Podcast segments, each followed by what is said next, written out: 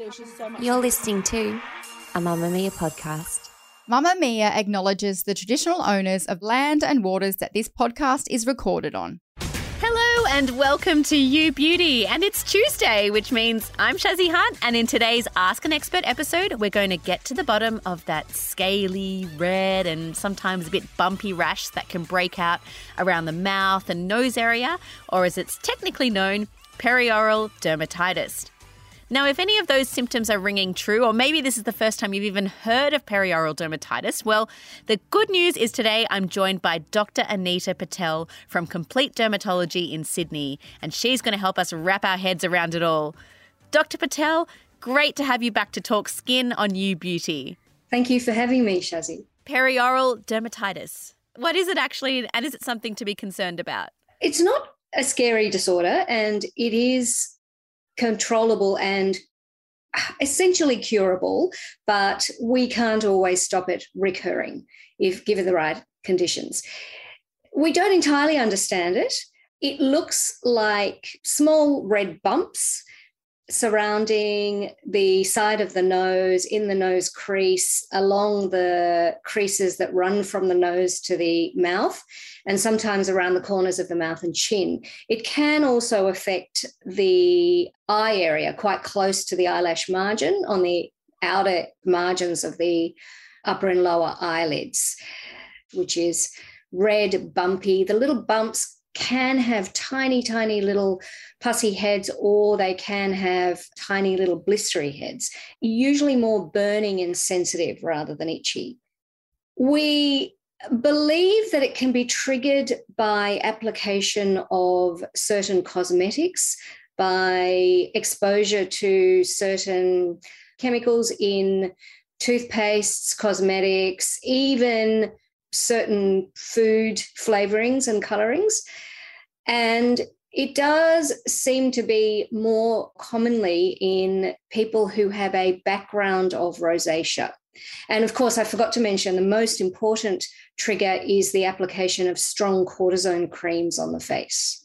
Is there a particular type of person who's likely to get it? You said someone prone to rosacea. Are there any other kind of common characteristics? Um, perhaps people who have a background history of eczema or who develop itchy, dry patches of skin on the face who might be using cortisone creams regularly.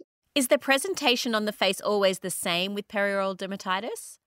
Generally, yes, to a trained eye. But I think a lot of non dermatology health professionals can be confused by the presentation. And is it common for perioral dermatitis to come and go? Yes. Usually there is a trigger, but often you have to delve quite deeply into what that, that trigger might be. I'm glad you mentioned triggers because obviously prevention is always the preferred method with any kind of skin condition. Is it easy to identify these triggers? Not always. So the triggers can be application of a strong steroid cream on the face. The issue with application of strong steroid creams is that the perioral dermatitis settles down very quickly with these creams, but often then rebounds when the creams are stopped. So people tend to get into this spiral of using the steroid creams more and more and more often to try and control it. But in fact, they're almost feeding the perioral dermatitis to become more persistent, more severe, and then rebound when they stop using it. Tell me about the treatment options then that are available both over the counter and prescription. So, the most important treatment tool is, as you've said before, prevention. And we do believe that some people are more sensitive to mineral oils within cosmetic products.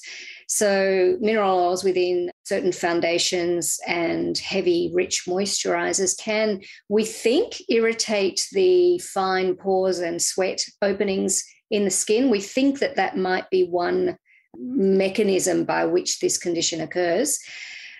There is an overlap, I believe, between perioral dermatitis and rosacea. So, any of the triggers that make rosacea worse, overheating the face, alcohol, hot chili foods, stress, again, certain very occlusive cosmetics, sitting in the sun, all of those things, I believe, can also make perioral dermatitis worse. When it gets to the stage where people are seeing a dermatologist, the condition usually requires treatment with an oral antibiotic, an oral anti inflammatory antibiotic. And that antibiotic is working as an anti inflammatory when we prescribe it at a low dose rather than an antibiotic, which is killing bacteria.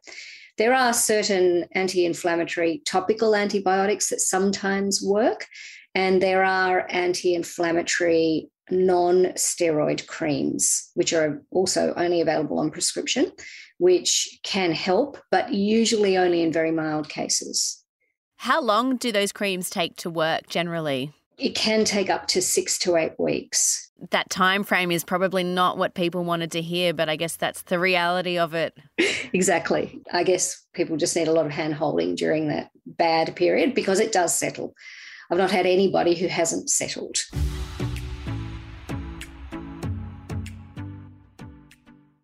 And all the the options you just mentioned with as far as treatment, they're all prescription. Are there any over the counter measures or is this too far gone for an over the counter measure? There are over the counter creams that can reduce inflammation in the skin. They come under an umbrella that I call rosacea friendly products. So they all have slightly different active ingredients, vitamin B, some plant products that reduce inflammation and redness in the skin and reduce growth of new blood vessels into the skin. But usually by the time people have a persistent rash, over the counter creams just can't get it under control. Can you ever be completely cured of perioral dermatitis? Often people only have one to two episodes ever and then learn what to avoid and how to manage it in the future. But the underlying condition that a lot of people have associated with perioral oral dermatitis, rosacea, cannot be treated, but it can be managed very well. Is it common for perioral dermatitis to be mistaken for other conditions? Is there a problematic side to that where you might be using the wrong treatments? What are some of the instances? There are other rashes that can affect similar a similar part of the face. Psoriasis, as I've said before, atopic eczema or endogenous eczema, um, contact dermatitis, so a allergic reaction to an applied product on the skin. There's a condition called seborrheic dermatitis that commonly affects teenagers and even acne, which does make it difficult because the treatments for those conditions are very different and can often exacerbate perioral dermatitis. I guess the best thing you can do is go to a GP first to get a diagnosis on this. Many GPs are well versed to treat this condition and understand it. And if the GP is not winning, they will usually refer on to a dermatologist. Every episode of You Beauty ends with a myth, so here's yours. It's a bit of a cheeky one. Perioral dermatitis can be caused by pash rash. I've never been asked this question before,